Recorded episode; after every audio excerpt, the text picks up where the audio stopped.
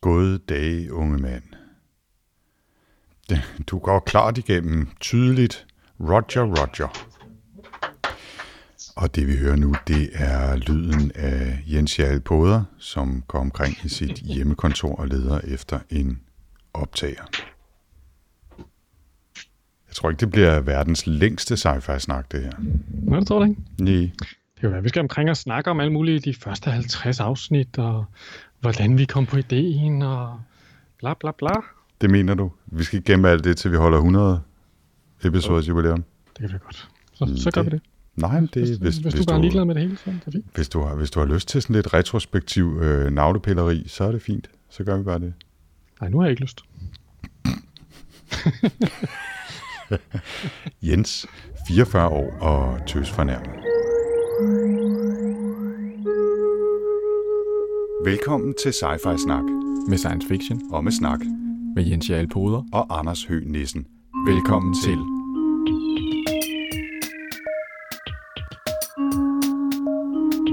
You're traveling to another dimension. A dimension not only of sight and sound, but of mind. A journey into a wondrous land whose boundaries are that of imagination. Your next stop. Sci-Fi Snak. Skal vi ikke bare sige velkommen til Cypher Snak?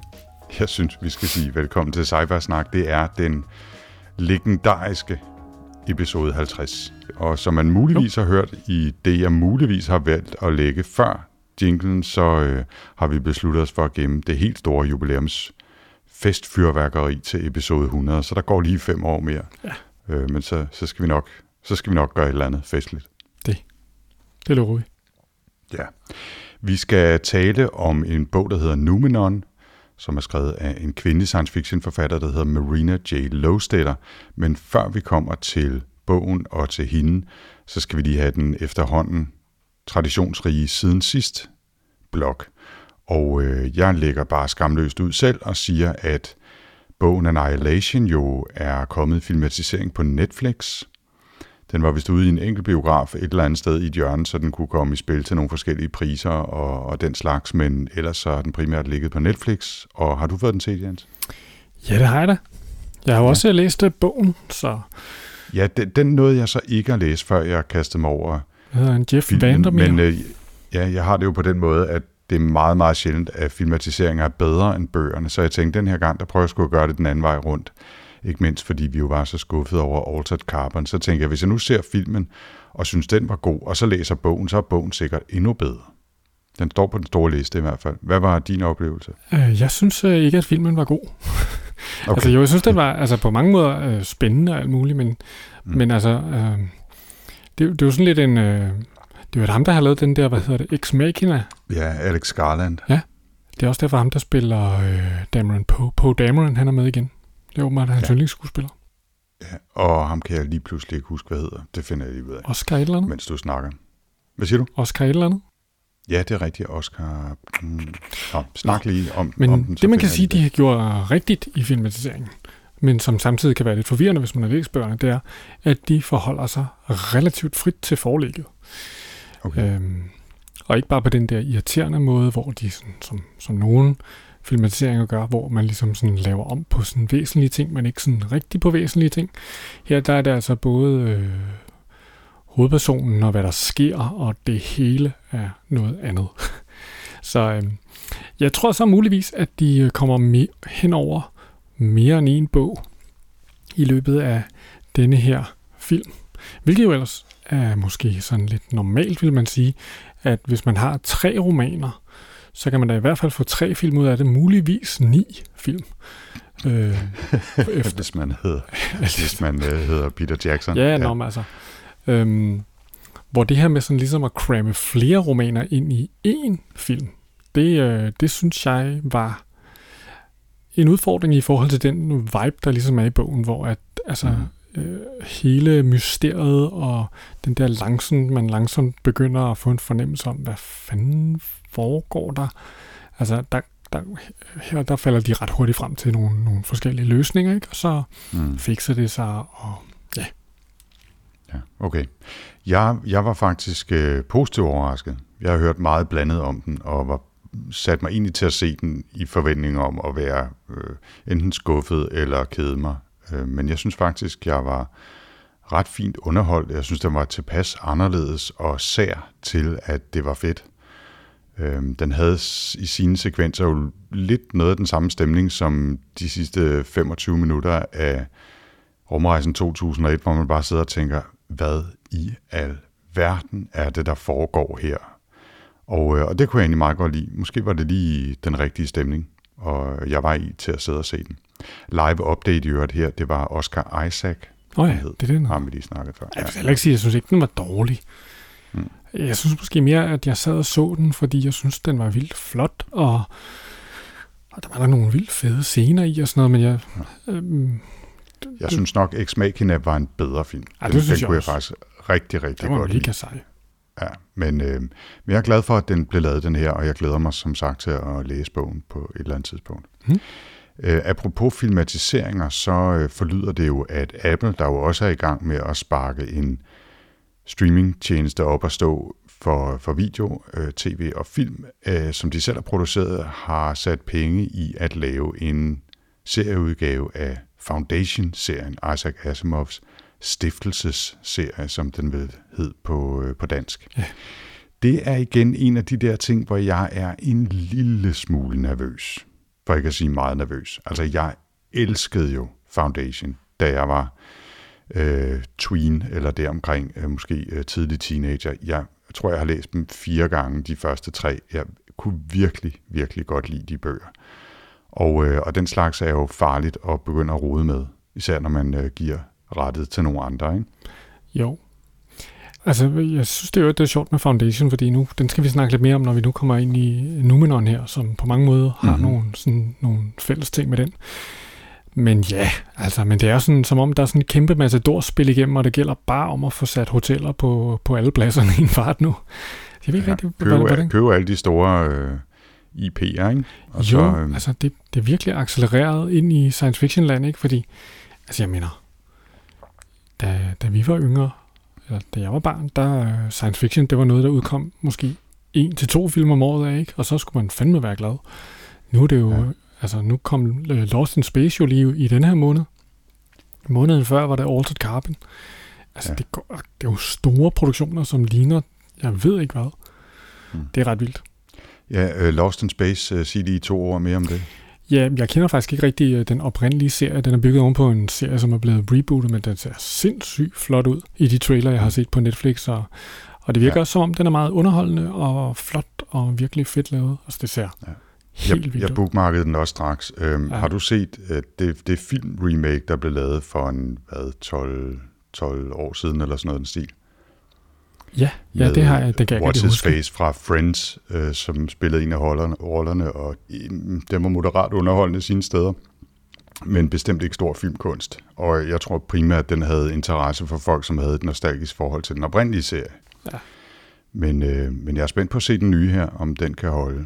Og det, det er da rigtigt, at det blev spændende at se Foundation, også fordi jeg har sådan lidt svært ved at forestille. Altså, kan man, kan man lave sådan en serie, hvor man hen over de her... Altså, det blev... Jamen, måske egner den sig meget godt til en tv-serie, ikke? Fordi du ligesom skal have... Det er jo en novellesamling, ikke? Øh, mm. hvor som ligesom er strikket sammen. Så, så ja, altså måske, måske fungerede serieformatet meget godt til det. Lige pludselig Ja. kan jeg godt se det for mig, at da man hele tiden til, vender tilbage til det her, der er jo ligesom den her krypt, hvor man altid kommer ind og ser, øh, hvad hedder det, ham her, hvad nu han hedder? Harry, vores alle sammen, ham der kunne regne på, hvordan samfundet Ja. ja. vil udvikle sig. Ham der grundlagde stiftelsen. Ja, du, hvis du øh, fortæller om øh, dit brætspil, så... Øh, Nå ja, det er rigtigt. Jeg har spillet Expanse brætspillet, og jeg kan sige, at hvis man godt kan lide øh, bøgerne, så er det rigtig sjovt at spille brætspillet. Jeg ved ikke, om jeg skal fortælle så meget mere om det, men øh, jeg kan sige, at det føltes rigtig, rigtig fedt, og, øh, og hvad hedder det, at give de Mars-folk, øh, hvad de havde, øh, hvad hedder det, They Had It Coming, øh, mm-hmm. mit øh, Outer Planet Alliance. Harry, Harry Seldon. Harry. Seldon, det er det, han hedder. Live update, ja. Ja, men det er jo sådan ligesom sådan et, øh, hvor, det er jo ligesom et spil, som, øh, som, som tager det her meget politiske serie. Altså i virkeligheden Expanse er en, film, en, en bogserie, der handler enormt meget om, om politisk magtspil i, i øh, kampen om solsystemet. Og det er præcis det, man spiller her. Og så kan man spille de forskellige, og så kan man sidde og glæde sig over øh, alle de hændelser, som man kan, man kan huske igen fra bogen. Det er meget sejt. Okay. Noget, der til gengæld, sådan, som nok også er noget, man gør, fordi man er lidt nostal- nostalgisk. Men det behøver man ikke øh, at være med det her. Jeg, øh, jeg læste... Øh, Du har taget en forhold. ja, men det, jeg har jo... Øh, jeg er jo i den lykkelige situation, at jeg har nørdet familie også. Og min dejlige søn Laurits havde foreslået, at vi skulle øh, lytte øh, på Audible, når vi kørte frem og tilbage. En bog, der hedder Death Troopers, som er en Star Wars-bog. Og man kan jo næsten forestille sig, hvad det går ud på. Det er den fantastiske kombination af en zombie-bog og en Star Wars-bog. Så den foregår på en Star Destroyer, og øh, ja, Han Solo med, og Chewbacca, og de bliver ikke til zombier, det kan jeg sige. Øh, men det bliver næsten alle andre. Chewbacca. Hvorfor noget? Ja, det, Chewbacca vil være et godt zombie-navn. det, er, ikke? det er rigtigt. Det er rigtigt. Chewbrain Bacca. Nå.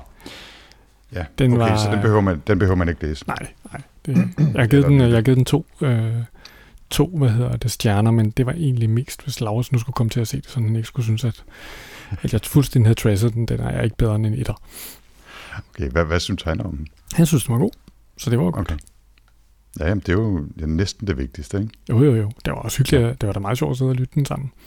Mm. Men de er mærkelige, de der Star Wars-romaner. Altså, det er jo sådan et... Øh, det er sådan noget, øh, hvor man prøver at, at koge videre på sådan noget øh, suppe på en sten, ikke? Altså, man sådan prøver Mm. ligesom at tage et eller andet, og så, så prøver man ligesom at tilføje et eller andet. Men, men det er som om, at folk de aldrig rigtig kommer, de kommer aldrig rigtig til opgaven med, med nok, øh, til ligesom at, at få noget til at virke. Altså, jeg har læst den, der skulle være den bedste, den bedste Star Wars-roman, mm. som hedder Darth Plagueis, som handler om, hvordan at Darth Sidious, ham der bliver den vemmelige kejser, fik alle sine kræfter, og den er så kedelig, som man er ved at dø.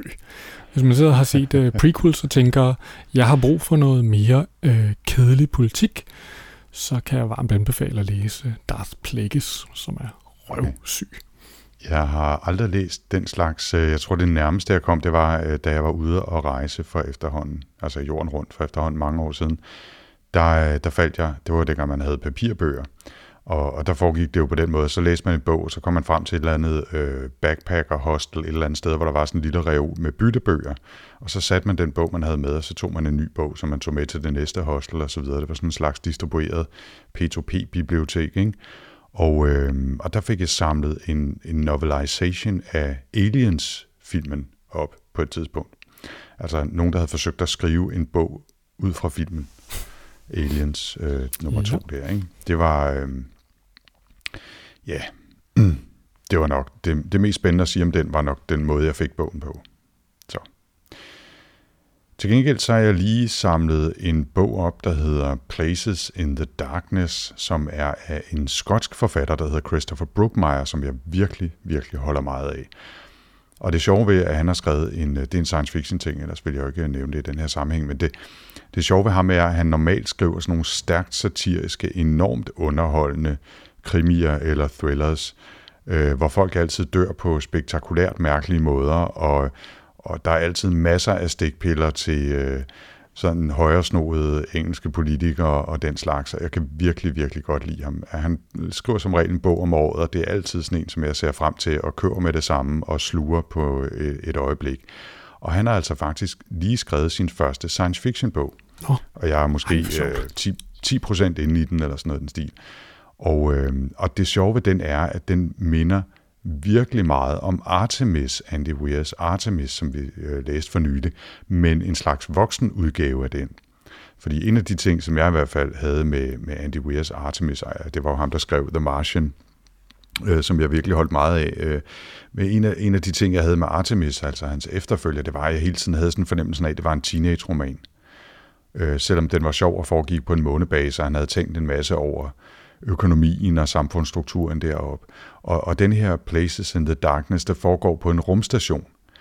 Og man har sådan på fornemmelsen, at der er mange af de samme idéer om, hvordan fungerer sådan en rumstation, hvis det skal være et, et lille samfund med en økonomi og en politistyrke. Der er også en central karakter, som er smugler, ligesom der var i Artemis og så videre, og så videre. Men den er bare skrevet med det der satiriske voksne spænd, som jeg helt synes, at, øh, at Andy Weir manglede i sin bog. Så den, øh, den er jeg forløbet rigtig glad for, og det er rigtig sjovt, især for en gammel øh, Brookmeyer-fan som mig, at, at læse hans take på en science fiction-bog. Øh, så jeg venter lige med at anbefale den, øh, eller det modsatte, til jeg er blevet helt færdig, så, så jeg skal nok prøve at huske at nævne det næste gang også. Det er meget sjovt med de der forfatter, man godt kan lide, som sådan lige skifter genre. Uh, inde i sci fi diskussionen der Thomas har nævnt, at uh, Anne Leckie, som jo mm. har skrevet Ancillary-serien, hun har udgivet en bog, der hedder Raven Tower, eller den er, den er på vej, The Raven Tower, uh, og det er en fantasy-bog. Så det er okay. jo lidt spændt på. Ja, det er da lidt spændende. Ja, den ja. kommer jeg til at læse helt sikkert. Ja, jeg har stadigvæk uh, bog 2 og 3 i Ancillary-serien stående på min to-do-liste. Det, er, jeg, det, det er godt, der er en, en sommerferie på vej på et eller andet tidspunkt, fordi der skal godt nok læses igennem. Jeg kan forstå på Thomas, at uh, hun, hvad hedder det, uh, hun skriver en del på sin Tumblr-konto uh, om uh, eksotiske tesaviser. Og det kan du måske lige tjekke ud, før du går i gang med at læse toren, fordi det, det figurerer der en del af, synes jeg, i toren. Okay. Det gjorde ja, det også i den, gjorde det ikke? Et lille pro-tip. Ja. Jo, jo, der var vist nogle, øh, nogle te-ting der. Mm. Ja, ja, spændende. Og tænk, øh, bare parentetisk, Tumblr, lever det endnu? Men det gør det åbenbart. Og øh, skulle vi så måske lige bare hurtigt nævne, eller den tager jeg på min kappe og nævne, at jeg af en eller anden grund havde fået slået notifikationer fra øh, i min Goodreads, så det var fuldstændig gået hen over hovedet på mig, at Morten inde i vores Goodreads-gruppe øh, i, tilbage i januar, pinligt nok, havde skrevet nogle øh, gode forslag om at øh, læse en fagbog, øh, blandt andet af Randall Monroe, det er ham, der har lavet de her øh, hvad hedder det, XKCD-tegneserier på nettet. Han har også skrevet en bog, som er rigtig fantastisk svar på absurde videnskabelige spørgsmål, og øh, den havde jeg faktisk læst på forhånd. Jeg, jeg købte den, da den udkom, og den er rigtig, rigtig sjov. Altså ikke en science fiction bog, men en bog, der øh, svarer på, hvad der vil ske, hvis man øh, borede et kæmpestort hul igennem jorden, eller hvis en Tyrannosaurus rex øh, skulle slås med en blåval, eller hvad pokker det nu er, han har fundet på. Så prøver han efter bedste evne at finde videnskabelige svar på den slags spørgsmål, og den er rigtig, rigtig fin. Øh, så foreslår han også, at vi øh, laver et eller andet med Jakob Stelmann, det vil også være rigtig, rigtig hyggeligt. Øh, Jakob kender jeg jo ude fra DR, det gør du sikkert også. Mm. Og har faktisk også øh, lidt snakket med ham på et tidspunkt øh, for et års tid siden, om vi ikke skulle lave et eller andet. Det er bare det er rigtig blevet til noget, så det kan jo være, at det skal være en sci-fi-snak omgang. Jeg hørte ham lave en supersnak sammen med Marvel Morten. Den var okay. meget, meget hyggelig.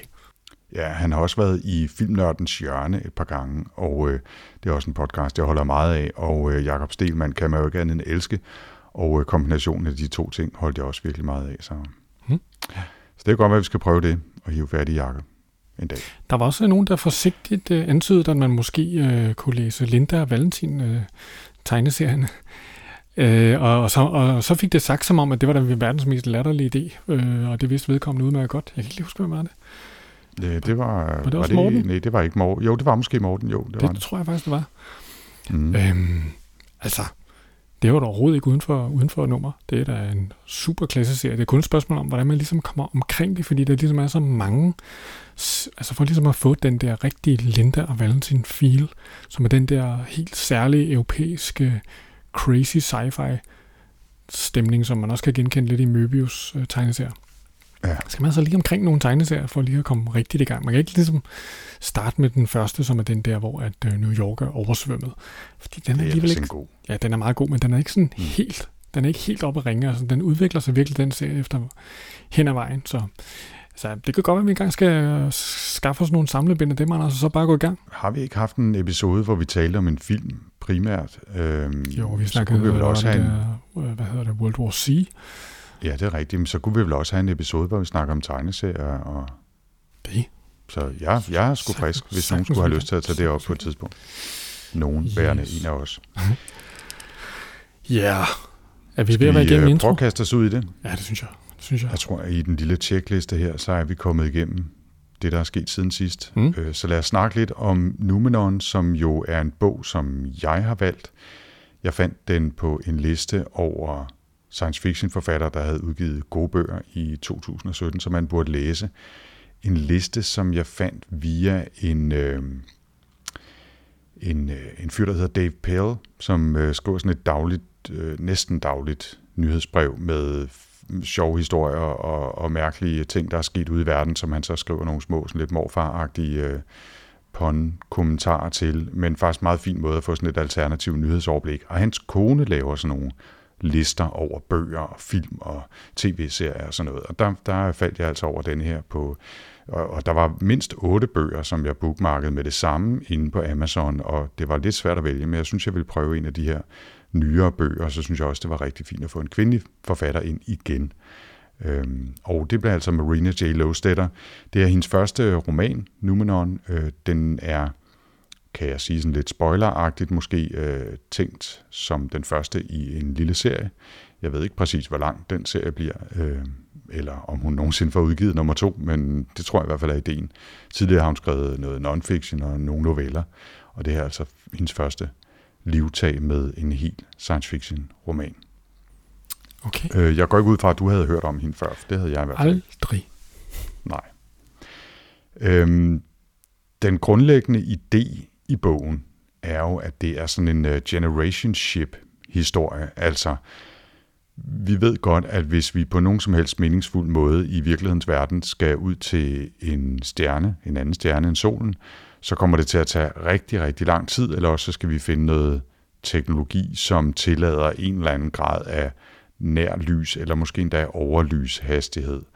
Og øh, i bogen her er det sådan lidt en kombination af begge dele, men ideen er i hvert fald, at, at man er årsager, som jeg nok skal vende tilbage til, gerne vil ud til en bestemt stjerne, og det kommer til at tage adskillige generationer at flyve derud, og så følger vi altså i nedslag denne her rummission og forskellige generationer af besætningen, og øh, så kan vi vende tilbage til, hvad der sker også. Men det er sådan den grundlæggende idé, at man altså starter i 2088 eller noget af den stil, hvor de her missioner øh, øh, tager, tager deres begyndelse, og så følger vi i nedslag hen over en par hundrede år lang periode øh, rumskibene konvojen ud i, øh, ud i galaksen. Ja, altså, det er sådan man den siger, vi, grundlæggende altså, idé. ikke? i et par hundrede år, i virkeligheden er det jo, altså i virkelig, altså de oplever det som nogle hundrede år, 400 år eller sådan noget, ikke? Mm. Øhm, men i, ude i den virkelige rumtid, fordi det er i virkeligheden sådan noget underligt, øh, det er sådan noget volapyk øh, videnskab om, at man kan, man kan, man kan ligesom hoppe ind i sådan et rumtidsboble, Subdimension. Ja. Mm. hvor man så kan bevæge sig hurtigere. Og mens man ellers er der, så hvad hedder det, øh, verden fortsætter sådan set med uforandret hast omkring. Så, så i virkelig ude øh, på jorden, der, hvad hedder det, der er der gået flere tusind år, da de ender med at komme tilbage. Der er faktisk Ja. gået, øh, eller, så det er jo sådan ret, altså, så det, og det er jo en af de ting, der er sådan en af de lidt tidlige historier, hvor man har sådan et øh, forhold mellem øh, hende, der er sat til at skulle sende beskeder tilbage til jorden og modtage beskeder, hvordan hun oplever ligesom denne her person, som hun har et forhold til, øh, altså et, øh, sådan et, en person, hun, har, hun kender. Det er ikke en person, hun har et seksuelt forhold til eller noget. Men, men det er ligesom denne her person, hun har, som hun kender tilbage på jorden. Hvordan er vedkommendes liv lige pludselig speeder op, og næste gang, så er han blevet gift, og så har han fået børn, og så... Det er sådan en rimelig øh, mm. interessant... Øh, mm, Ja, det er meget sjovt take på det. Altså, man kan sige, den, den grundlæggende idé om, at jo hurtigere man rejser, og jo, altså i hvert fald, når man begynder at komme op i nærheden af noget, der ligner nogle væsentlige dele af lyshastighed, jamen så går tiden jo langsommere sammenlignet med den tidsoplevelse, øh, man vil have på jorden. Altså ideen om, øh, den gamle idé om, hvis man sender en tvilling ud i rummet med nær lyshastighed, så kan han vende tilbage og er blevet 10 år ældre, mens hans tvilling på jorden er blevet 100 år ældre, eller hvor meget det nu er. Ikke? Jo. Og det er jo i virkeligheden det fænomen, man oplever her, og, og den der sådan lidt øh, småsuspekte videnskab, som er opfundet til anledning for, at den nærlyshastighed skal kunne lade sig gøre, og for at man i en eller anden grad skal kunne kommunikere med jorden, i hvert fald det første stykke tid, det er altså den her subdimensional travel, hvor man ligesom får sendt rumskibet ind i en slags øh, boble i et eller andet mere eller mindre parallelt kvanteunivers-agtigt noget. Ikke? Mm. Og så behøver vi ikke tale meget mere om de konkrete aspekter af den, øh, den teknologi, men det er i hvert fald ideen, og som du siger, en ret fantastisk sekvens, hvor hun, hun oplever, at der går nogle måneder eller uger, mens, mellem de kommunikerer, men han bliver, øh, han bliver ældre, han, bliver, han møder en, en, en øh, kvinde, som bliver hans kone, og så har de børn, og pludselig så har deres børn også børn, og, og pludselig så svarer han ikke, øh, og så er det fordi, han har været død i 10 år, ikke? Øh, nede på jorden, mens hun måske er blevet en måned ældre op på rumskibet. Nå, men øh, det var en, øh, det var måske et lille sidespring. Øhm, den grundlæggende idé med den her rummission, det er, at der er en astrofysiker, der hedder Reggie, Reggie Strafer, som opdager en stjerne, som opfører sig lidt mærkeligt. Øh, det ser umiddelbart ud som om, at den skinner ud af et bestemt punkt og ikke andre steder på stjernen, og det burde simpelthen ikke kunne lade sig gøre, og derfor så foreslår han til øh, sådan en slags øh, øh Space FN, at øh, en af de missioner, som de gerne vil lave ud i galaksen, skal gå til den her stjerne, som hedder LQ Pyxidis, eller i daglig tale bare LIGPIX, øh, for at undersøge, hvad er det, der foregår med denne her stjerne. Er det et naturligt fænomen, som man hidtil ikke har kendt til, eller skulle det være et eller andet, som er skabt af en fremmed intelligens?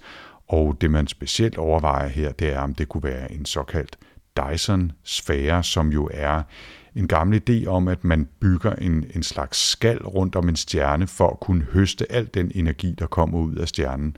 Og det er klart, at det vil være et fuldstændig kolossalt kæmpestort konstruktionsprojekt, som vil tage altså mange, mange, mange år selv for en meget, meget avanceret civilisation, og det er selvfølgelig en af grunde til, at man er meget nysgerrig på at komme ud og se, om det kunne være sådan en Dyson-sfære, som er bygget eller ved at blive bygget rundt om LQ øh, Pyxides eller Ligpix stjernen.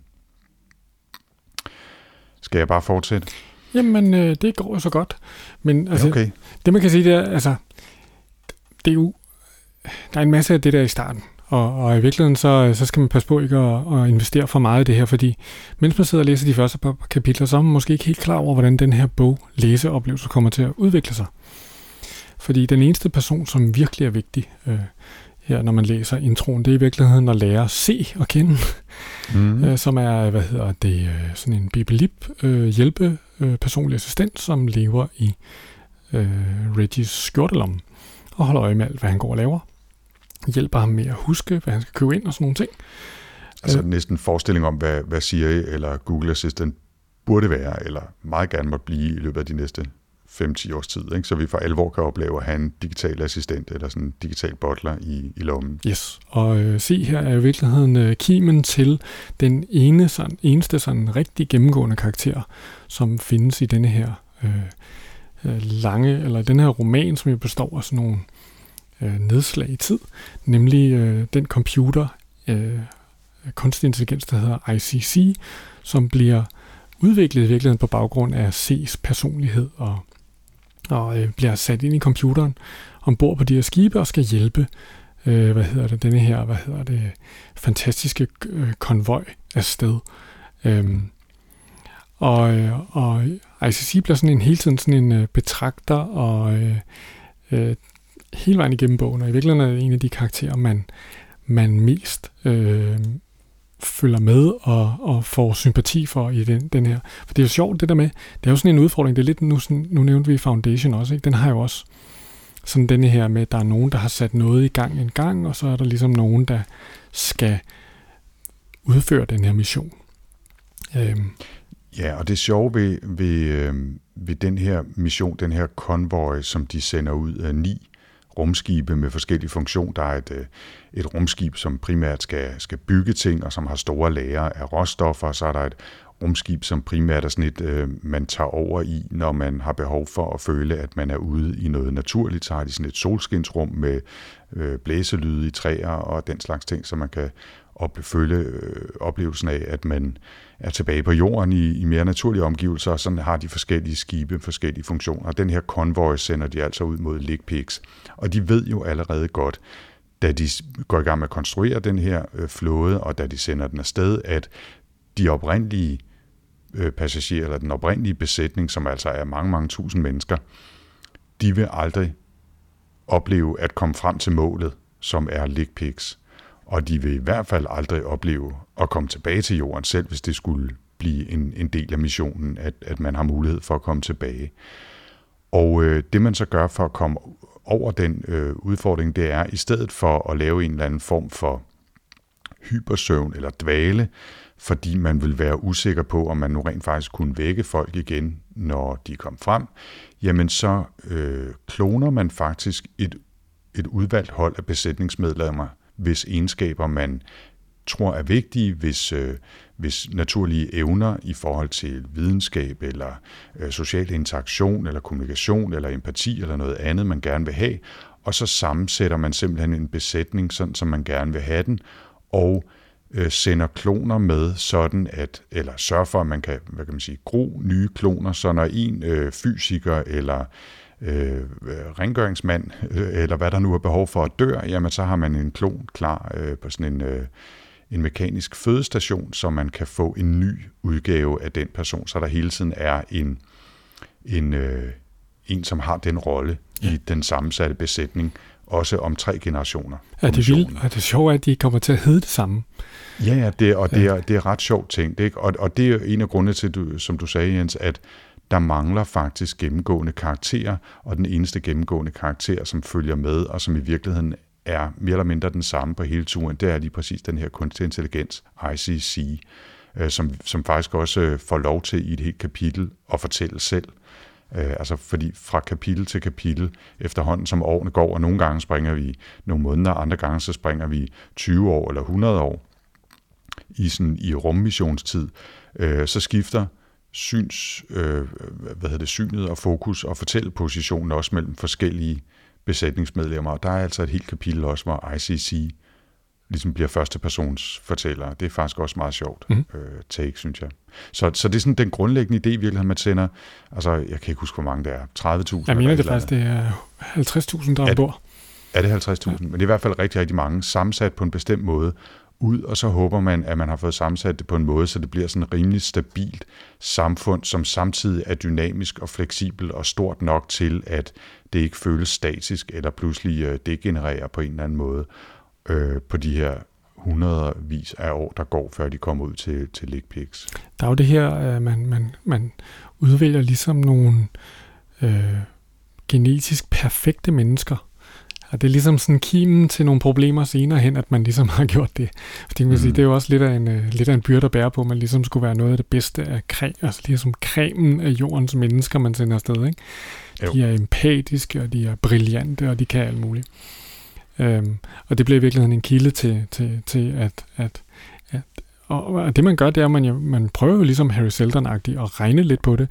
Og der er nogle scener på et tidspunkt i bogen, ikke, hvor at, at det går op for nogle af klonerne, at, øh, at øh, de her oprindelige planlæggere, de her arkitekter af den her store mission, ja, de har faktisk allerede regnet på, at nogle af de ting, de går og oplever, det havde man ligesom regnet med, at det ville ske på det her tidspunkt, og nej, det skete meget tidligere, end vi havde regnet med, og sådan nogle ting. Øh, så der har sådan ligesom den der, der har ligesom den der vibe at den, øh, den laver et callback til Foundation. Øhm, Ja, der, der er nogle meget sjove paralleller der. Men det er jo sjovt det der med, at øh, altså, fordi navnene går jo igen, ikke? Jamal for eksempel, som har Reggie Strafers egen klon. Øh, man vender sig jo ligesom til at, at tillægge nogle af de her karakterer nogle egenskaber, som man har oplevet deres tidligere klon have i nogle tidligere kapitler. Men samtidig er de jo ikke det samme, de er faktisk forskellige. Mm. Ja, så det er meget sådan interessant, synes jeg. Det er sådan, ja. det er sådan ja. forvirrende og lidt spændende, men det er også nogle gange lidt svært at holde styr på, synes jeg. Altså, ja, det, det er Altså rigtigt. de navne der holdt op, men jeg kan slet ikke... Uh, altså det, det er sådan lidt...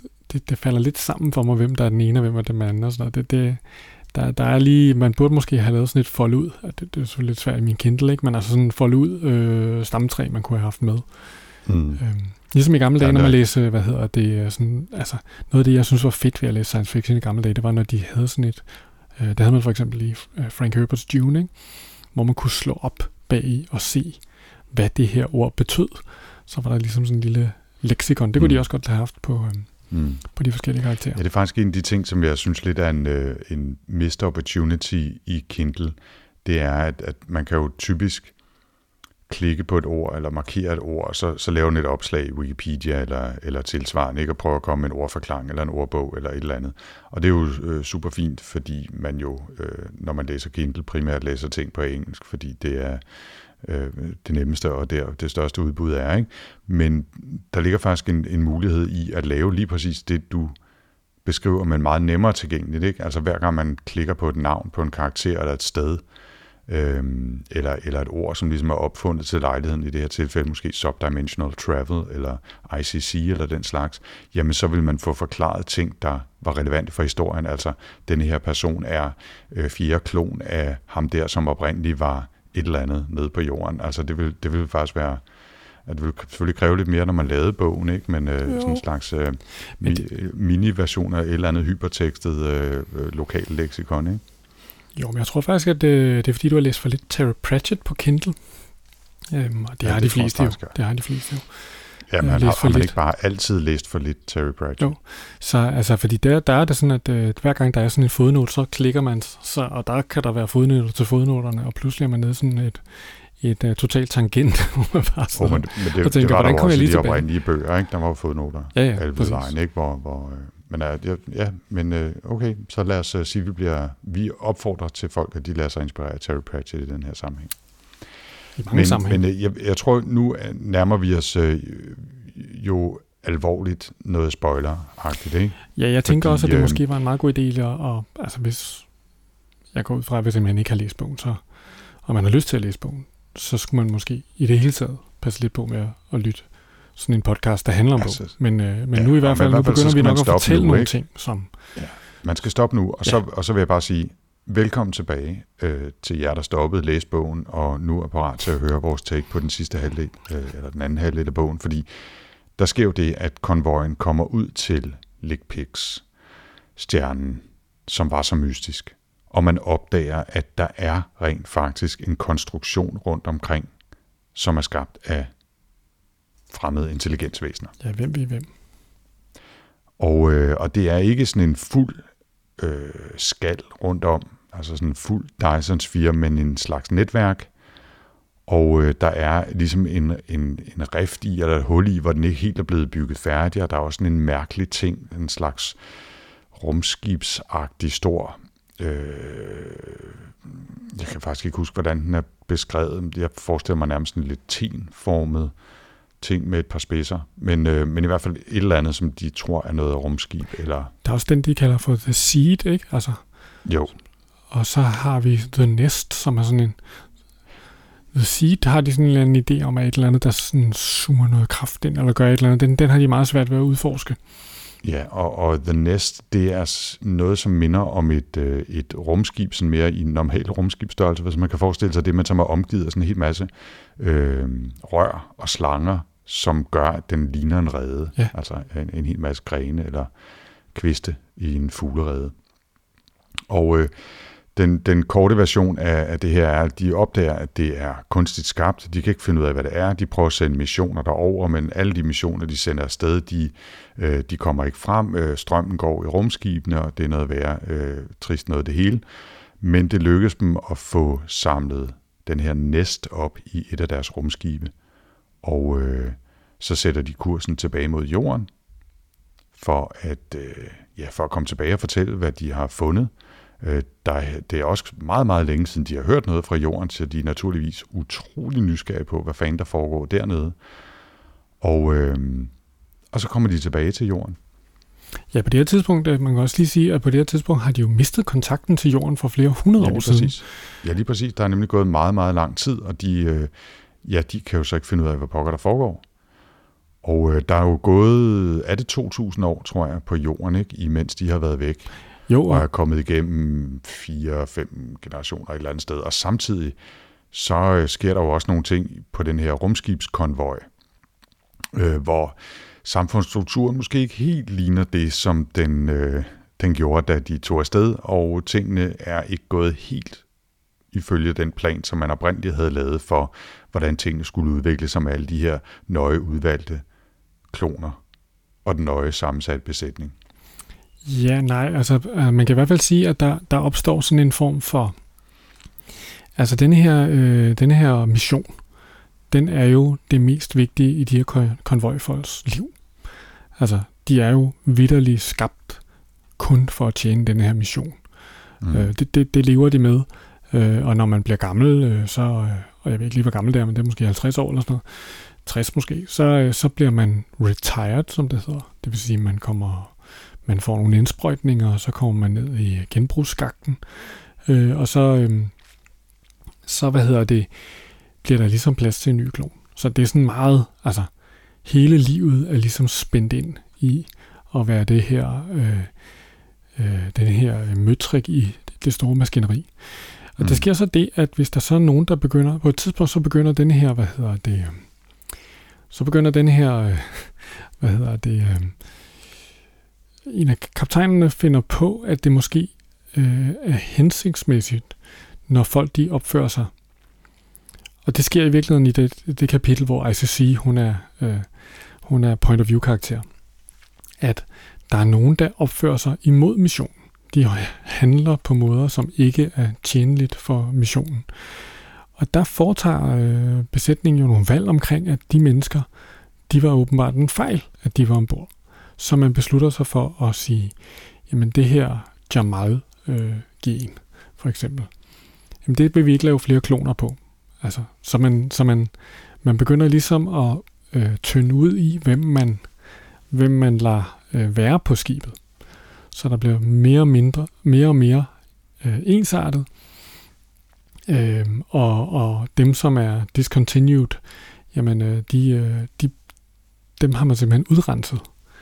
Mm. Øh, og det bliver sådan en, en løbende problematik, det her med, at øh, de, de begynder at få sådan nogle idéer om, at der er ligesom de her helt pure breed, øh, der kender deres, der, der, der har været uproblematisk hele vejen igennem. Øh, imod at man på et tidspunkt begynder man så at genopleve nogle af de her, genoptage produktionen af sådan nogle kloner, men så lever de ligesom i en, en lavere kaste og sådan noget. Så det er meget sådan interessant det her take på, hvordan det her samfund udvikler sig. Det synes jeg sådan er ret sjovt at følge med i. Mm. Øhm, Ja, men de kommer også tilbage til jorden. Skal vi lige nævne lidt om det? Det er ja, måske det også... Øh, altså... Ja, bare lige kort, øh, kort ikke? Altså, øh, og så er vi jo virkelig i en eller anden grad i hvert fald øh, dybt inde i, i spoilerland, ikke? Men altså, de kommer tilbage til jorden og er stadigvæk øh, meget undrende over, hvorfor de ikke hører noget, og selv da de ligesom dukker ud af det her subdimensionelle rum, hvor de har rejst med nærlyshastighed, og, og hænger og svæver oppe på himlen over jorden, så kan de ikke få fat i nogen. Altså, de ringer bare, og, øh, og der er ikke nogen, der tager telefonen i den anden ende. Og det undrer de sig rigtig meget over, fordi de er rimelig nervøse blandt andet for, at nogen nede på jorden skulle tro, at det var en eller anden fjendtlig øh, invasion af onde aliens, der vil springe jorden i luften. Så de er også rimelig nervøse for, om de der bare lige pludselig begynder at blive skudt ud af himlen. Ikke? Og øh, det viser sig så, at øh, den nuværende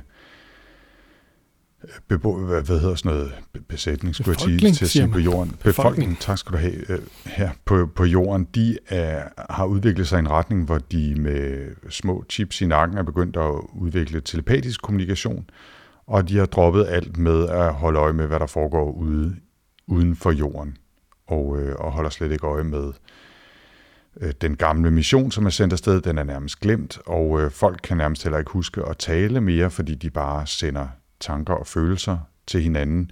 Så der skal findes en eller anden fyr, som hedder Efenta, som øh, stadigvæk holder live i lidt, øh, lidt, lidt old-engelsk, som det jo nærmest er på det her tidspunkt, så han kan kommunikere med besætningen. Og øh, ja, så, så tager man et spring mere ud i fremtiden og, og følger interaktionen mellem den gamle skibsbesætning og så den nuværende jordbefolkning, og hvordan det udvikler sig. Og øh, ja, så, så ved jeg ikke, om jeg har lyst til at selv her ikke inde i Spoilerland afsløre, hvad det absolut sidste, der sker, er. Mm. Men, Men det, det er meget interessant det der, fordi det, det der sker er jo i jorden. De, de forventer jo, at de kommer tilbage og, og skal, skal hvad hedder det, hyldes som helte med sådan tigger til parade. Mm. Øh, og trykke præsidenten i hånden og sådan noget. Ikke? Det er jo sådan de forventninger, man har. Men, øh, men i virkeligheden så har jorden jo fuldstændig øh, opgivet at kigge ud i rummet. Det synes de er røvsygt. Ja. Øh, de, og, og Numenor er den eneste konvoj, der overhovedet har overlevet, der blev sendt 12 afsted. Øh, så, øh, Så det er jo simpelthen så, så trist på en eller anden måde, den her, at de kommer tilbage til et samfund, som er faktisk totalt ligeglad med, øh, hvad ja. det er, de har opdaget. Ja, øhm, lige præcis. Hvis ikke det har noget med, der foregår på jorden, så er de ikke interesseret. Og det, og det er jo faktisk, øh, jeg tror muligvis, du var en lille smule ind på det før, det er jo sådan et gennemgående tema, også især i forhold til den her kunstig intelligens, ICC, altså ideen om, at man har et formål med sit liv, som er større end en selv, altså som man ikke selv kommer til at opleve endemålet for. Altså, øhm, de tager, mange af de her kloner er jo en del af en rummission, som de aldrig kommer til at se målet med. Og øh, ICC er jo i virkeligheden den eneste, som følger missionen op til Ligpix og tilbage til jorden. Og den, den tænker også over, jamen, hvornår er mit formål slut? Altså, hvad skal jeg blive til nu, hvor jeg har været en del af den her konvoj og er øh, vendt tilbage. Og det er sådan en, en del af, af diskussionen i bogen også, altså helt eksplicit, at de har meget svært ved at forholde sig til det her med, at de bare ligesom er et skridt på vejen, og, og ikke har noget andet mål med deres liv, end at holde tingene kørende til den næste generation af kloner overtager, som så måske er dem, der kommer ud til stjernen, eller kommer tilbage til jorden, eller hvad det nu er. Og det er jo en, sikkert også svært at få en hverdag til at hænge sammen, uden at blive sådan lidt småt deprimeret, hvis man tænker, at det eneste, man skal, det er bare at holde julen i gang, indtil den næste generation overtager. Jo, men samtidig, altså, så kan man sige, at den der, de, øh, den der øh, dualisme mellem øh, de tilbageværende jordboere, som simpelthen har droppet rumfart, fordi det simpelthen bare viser sig at være alt for bøvlet, og slet ikke interessant nok, og man havde nok i sig selv, versus de her, altså, de er jo sådan nogle romantiske, heroiske helte på en eller anden måde. Dem der, der tager ud af sted og opgiver det hele og offrer sig for sagen. Ikke?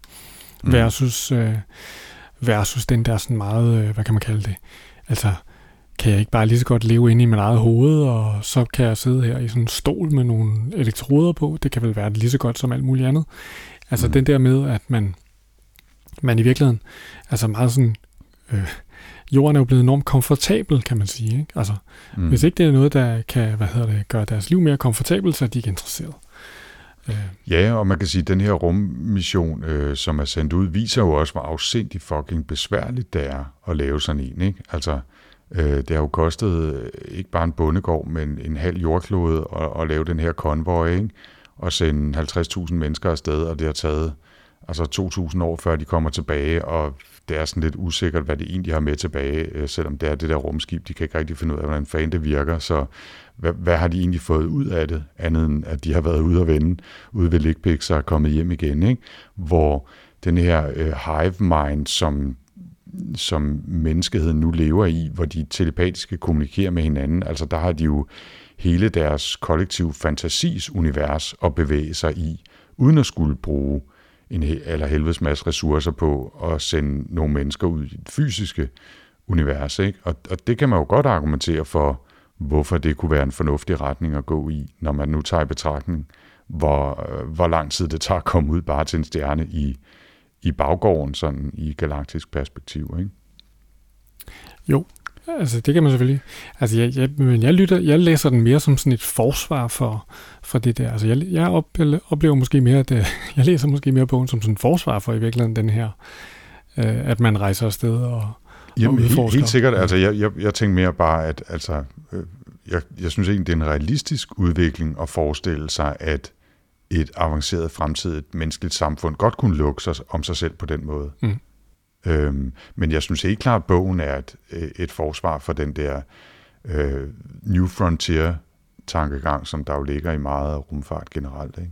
Den minder mig i virkeligheden lidt om en gammel uh, Isaac Asimov-bog, som jeg kan huske, jeg købte en gang i noget, noget billig bogkasse, uh, som hed The End of Eternity, som er sådan mm. en bog, hvor mennesket har opfundet tidsrejse. Der findes ja, nogle... ja, det er en fantastisk bog. Eller fantastisk, det ved jeg ikke, men en interessant bog i hvert fald. Den har i hvert fald en interessant pointe i forhold til den her bog, ikke? hvor at, mm. så vidt jeg husker det, det er godt nok længe siden jeg læste den, ikke? men der render de rundt de her Eternals, de kan sådan ligesom tage sådan en øh, elevator op og ned i tiden. Og i den her verden, der kan man godt lave om på tiden, så de går sådan ligesom lidt og passer og plejer, øh, fordi at øh, man, man træffer en beslutning om, at det her rumrejseri, det kan simpelthen ikke betale sig.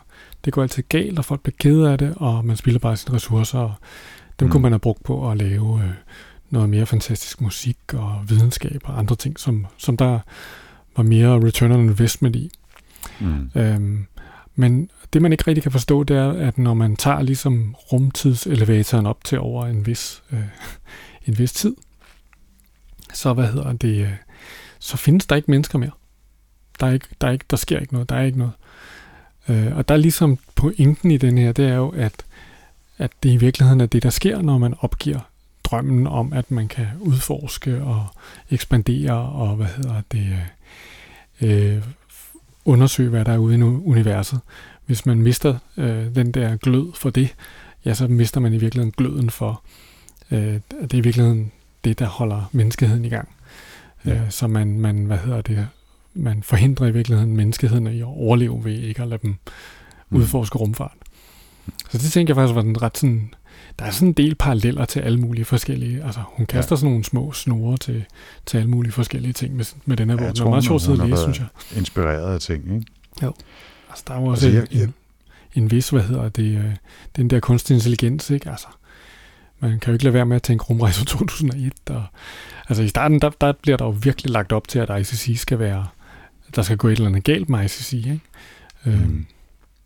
det, jeg synes, øh, noget af det, hvis vi skal sådan begynde at skride så småt til en, en vurdering, eller øh, en snak om vores oplevelse her, jeg synes, sådan den generelle struktur i bogen kan jeg virkelig, virkelig godt lide. Jeg kan rigtig godt lide det der, og det var også det, der, der fascinerede mig i en grad, så jeg valgte den øh, til den her omgang, at, at den har de der nedslag med nogle gange meget lange mellemrum på den her mission, så man virkelig får en fornemmelse af, af tidens gang, og hvordan både missionen og befolkningen hjemme på jorden udvikler sig, også uden at det skal være en 3.500 sider lang øh, trilogi, ikke? sådan som noget science fiction nogle gange er. Altså godt lide den simpelthen bare tager de der spring og siger, okay, der er 5.000 mellemregninger, I ikke får her, men nu siger vi, der er gået 50 år, eller øh, øh, også nogle gange lidt mindre, ikke? men altså, og så, så ser verden sådan her ud, fordi der er sket det og det. Og der er alligevel den der, selvom det kan være svært nogle gange at holde styr på de forskellige kloner osv., der er alligevel en kontinuitet i det, fordi det er den samme mission, fordi det er det her lille begrænsede samfund, og fordi vi har ICC som en eller anden gennemgående karakter, og fordi vi har den der mission, som, som de hele tiden er på, selv når besætningen undergår nogle, øh, nogle omvæltninger osv. Og den, den grundlæggende struktur kunne jeg rigtig, rigtig godt lide. Og måske også den, der i sidste ende endte med at, at få mig til at give en stjerne mere, end jeg måske egentlig synes, bogen skulle have. Ikke? Øh, derudover så synes jeg, at den er, den er ganske kompetent skrevet. Den er ikke øh, fantastisk øh, fuld af sprogblomster eller noget andet. Øh, den er ikke sådan specielt funky eller noget, men den er godt og solidt skrevet, synes jeg. Og jeg synes, hun, øh, Marina Lowstetter, kommer fint omkring nogle af de der, øh, vi finder lige på noget teknologi, der gør, at øh, de, her, de her omstændigheder er der, så vi kan skrive noget historie rundt om det. Og, øh, og jeg synes, der er nogle gode plot twists i den, som, øh, som fascinerede mig ret meget. Øh, så, så ja, jeg endte faktisk på en firestjernet. Det er også fire store stjerner ved os, eller fire små stjerner må det vel så være, hvis det i virkeligheden er en tre stjerne, ikke? Øh, men altså, men det var, der, det var der, jeg havnede i hvert fald. Øh, jeg synes, den får point for at lave i hvert fald for mig anderledes take på rumrejse-genren. Helt enig. Jeg synes også, altså, jeg synes, jeg er fuldstændig enig. Altså, det er længe siden, jeg har læst sådan en, der ligesom spænder på den måde over øh, eonerne. Altså, det er virkelig den der foundation-oplevelse at læse den. Øh, og øh, altså, jeg, jeg, har, jeg, jeg synes også, der sker rigtig, rigtig mange fede ting i den, og jeg vil helt klart anbefale folk, og øh, man kan sagtens læse den her bog. Jeg lider lidt under, jeg synes, jeg synes måske ikke, at hun er lige heldig med sin... Altså, jeg synes, den kommer enormt langsomt i gang. Øh, og det, der, der er en masse snak om uh, Reggie Strafer og hans forhold til hans professor, der spiller en øl i skødet på ham. Og sådan Jeg synes virkelig, at hun snøvler med at få, få de her raketter fyret af. Øh, mm. Og det, der irriterer mig lidt, der, at det bliver ikke rigtig sådan brugt til noget, synes jeg. Øhm, hvor jeg synes egentlig, senere i romanen, der synes jeg, hun er, hun er god til ligesom at sige, okay, nu skal vi ind til benet, nu fortæller vi en del af historien, og så må du ligesom selv lægge det til. Og øh, så er det også, du skal også lave noget arbejde for at komme frem til det næste gang, jeg springer 100 år i tiden. Og det synes jeg faktisk øh, fungerer meget bedre.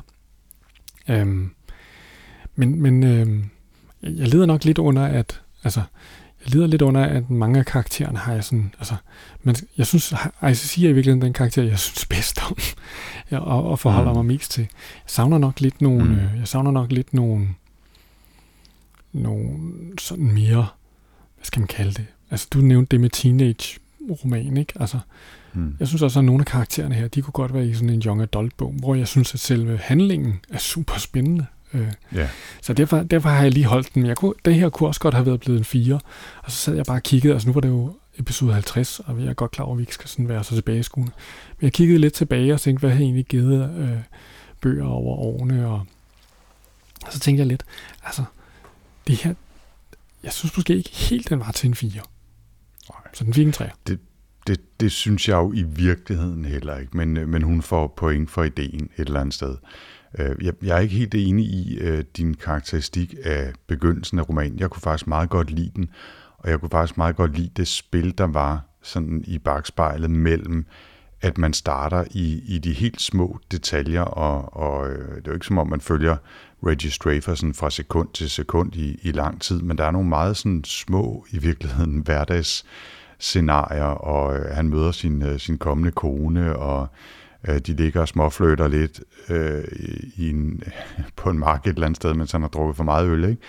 Og, øh, og, og, og kontrasten mellem det og så de der spring, man senere tager, og det der meget, meget større scope, kunne jeg faktisk meget godt lide. Øh, men, men altså ultimativt, så, så lider den jo under, at der ikke er nogen personer, der i højere grad kan hjælpe os igennem den her worldbuilding. Altså det er jo i virkeligheden en lang kontinuerlig worldbuilding øvelse, som så fungerer rigtig, rigtig godt, fordi det er en god idé, men enhver verden skal jo befolkes af nogen, hvis vi for alvor skal identificere os med historien i den, og, og det er så der, den falder lidt her. Ikke? Så ja, Ja. så har vi vist også øh, tæsket nok rundt i det. Mm. Men altså, Jens, jeg synes sgu, øh, at den, den ja. var fed nok. Altså, det var ikke nær det. Det var bare... Og jeg synes, jeg synes også, at det var et ganske heldigt valg, når, når, når det nu var øh, sådan mere eller mindre øh, med bind for øjnene et, et pluk ud af en liste på 8-10 kandidater, så synes jeg egentlig selv, jeg var ganske godt tilfreds med det. Mhm. Mm. Jens, det er, det er dig, der får lov til at vælge til den spændende episode 51 Ja. af Sci-Fi Snak. Det er nemlig rigtigt. Har, har du øh, tænkt over, hvad vi skal læse til Jeg har næste tænkt meget over det, faktisk. gang? Mhm. Og jeg har også været meget i tvivl, øh, fordi jeg ligesom tænkte, øh, hvad, hvor skal vi nu hen? Øh, skal vi læse noget gammelt, eller skal vi læse noget nyt? Og, altså, det, det, er jo altså, det er virkelig, virkelig svært, synes jeg nogle gange, og, og når man sidder her og kigger på også alle de gode til, øh, forslag, vi får fra folk. Men, øh, men jeg er jo så gammel, at jeg har lyttet meget øh, Police, da jeg var yngre. Øh, og der er jo Okay. et band, der hedder, der er, jo, der er jo et album, der hedder Synchronicity, Mhm. så den her tro på, at når der sker et eller andet, sådan, der er ligesom to ting, der ligesom sker samtidig på en mærkelig måde, så, skal man, øh, så, så, kan, så kan der være en mening med det. Og ja, den her bog, den øh, jeg, jeg har valgt, den havde jeg faktisk gået over, overvejet. Og så bare i dag øh, på Twitter, så bryder der en diskussion ud om øh, Consider Fleabas og Ian M. Banks, øhm, som vi jo snakkede om i øh, episode 2, hvor at mm. du øksede den med to stjerner, Consider Fleabas, og jeg gav den tre. Ja, det, det, det kan vi så diskutere. Men det, det er en, ja, lige meget. Hvad? Det skete. Nej, nej, jeg, jeg ved ikke, om det er en, en, den rating, jeg ville have givet den i bagspejlet. Men Nej, men det er jo nok det. Altså for fem år siden, der var vi simpelthen, der var vi bare hårde, tror jeg. Men, øh, men blevet milde med alderen. ja, det, det det er det. ikke. Nu er helt- også død, ikke? Så kan man ikke det her. Altså. Dengang levede han Ej, stadigvæk. det er jo... Der kunne han, øh, der kunne han tage det. Åh, Nå. ej, altså, det synes jeg stadigvæk er synd. Det, det, jeg ved ikke, det, det er ikke godt. Mm. Men så tænkte jeg, altså, have været her nu. nu tænker jeg, at det var så næsten, det var, det var så fem år siden, vi læste den. Øhm, så tænkte jeg, nu må det være på side at læse toeren i den serie. Den hedder The Player of Games.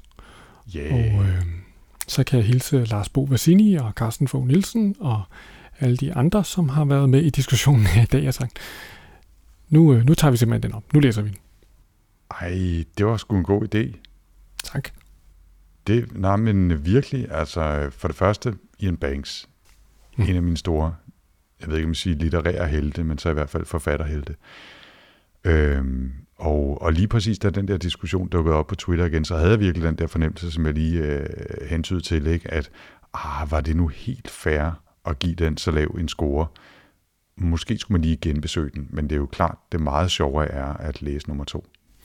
Ja, og man kan jo ikke, altså den læseoplevelse, man har, den er jo uforenelig bundet med den tid, man læser den i. Altså sådan er det jo Mhm. bare.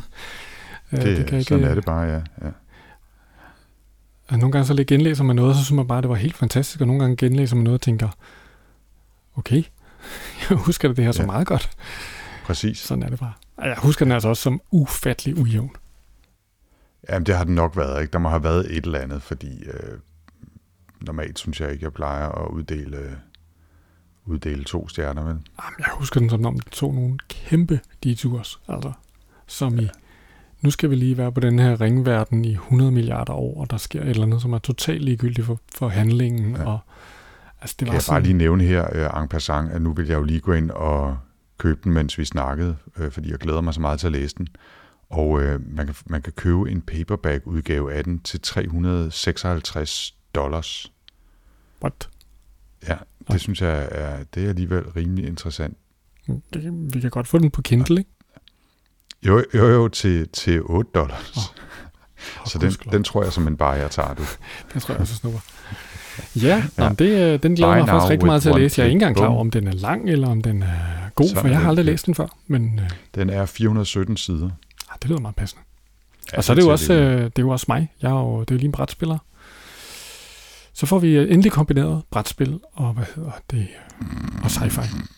Så al den der historie om synkronicitet og hvad har vi, det var i virkeligheden bare en undskyldning for at vælge noget, der havde en brætspils. Det var en triple ja, okay. synkronicitet, Anders. Ja, det- okay, det er fint. Ja, med skrue.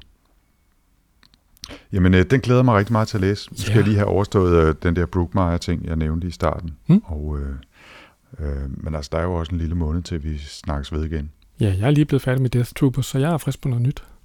Du skal bare i gang, skal du? ja. Ja. Ved du hvad, Men, det var en øh, fornøjelse, Anders. Øh, Hvor kan man møde os indtil næste gang? Og nu hvor vi har fået sat vores øh, notifikationer til på Goodreads begge to. Ja, så synes jeg endelig i hvert fald, at man skal gå ind på Goodreads i Sci-Fi-snakken-gruppen og skrive derinde, øh, enten komme med forslag til bøger, eller kommentere de bøger, vi har læst, eller fortælle om egne oplevelser med science fiction. Og øh, det kan altså på Sci-Fi-snak-gruppen på Goodreads Ja, og ellers så er man Og- også velkommen til at besøge os på cyfersnak.dk. bestemt. Og så skal vi vel egentlig også henvise til, at øh, vi jo findes på Twitter og er sådan moderat aktiv der, og altid er friske på en lille, en lille diskussion eller frem og tilbage der også. Så send endelig også gerne nyheder om science fiction, litteratur, film, spil, tegneserier, virtual reality oplevelser der. Øh, Og, og den øh, forbindelse kan jeg jo nævne, at øh, Ready Player One jo er kommet i biografen Ja, den overvejede også, om vi skulle læse af Ernst Klein-bogen der, og det er sådan en film, som jeg virkelig ikke voldsomt meget har lyst til at gå ind og se, fordi jeg faktisk synes, bogen var ret underholdende. Men jeg har hørt, at filmen, eller filmen får rimelig blandet modtagelse, så jeg er sådan en lille smule nervøs ved at gå ind og se den. Ej, det er, jeg er altså ikke sådan specielt tændt. Jeg synes heller ikke, at bogen var særlig god. Jeg synes bare, den var underholdende. Altså, Ja, det synes, var den. det var ikke stor kunst, men jeg synes fandme, den var underholdende. Jamen, Det, Never mind. Yes. Øh, det, det, kan vi, det kan vi snakke om til næste gang. Det kan være, at der er nogen af os, der har fået set den øh, til den tid. Skal vi ikke sige øh, tak for nu, Jens? Jo, tak for nu. Ses du. Ha' det rigtig godt. Hej.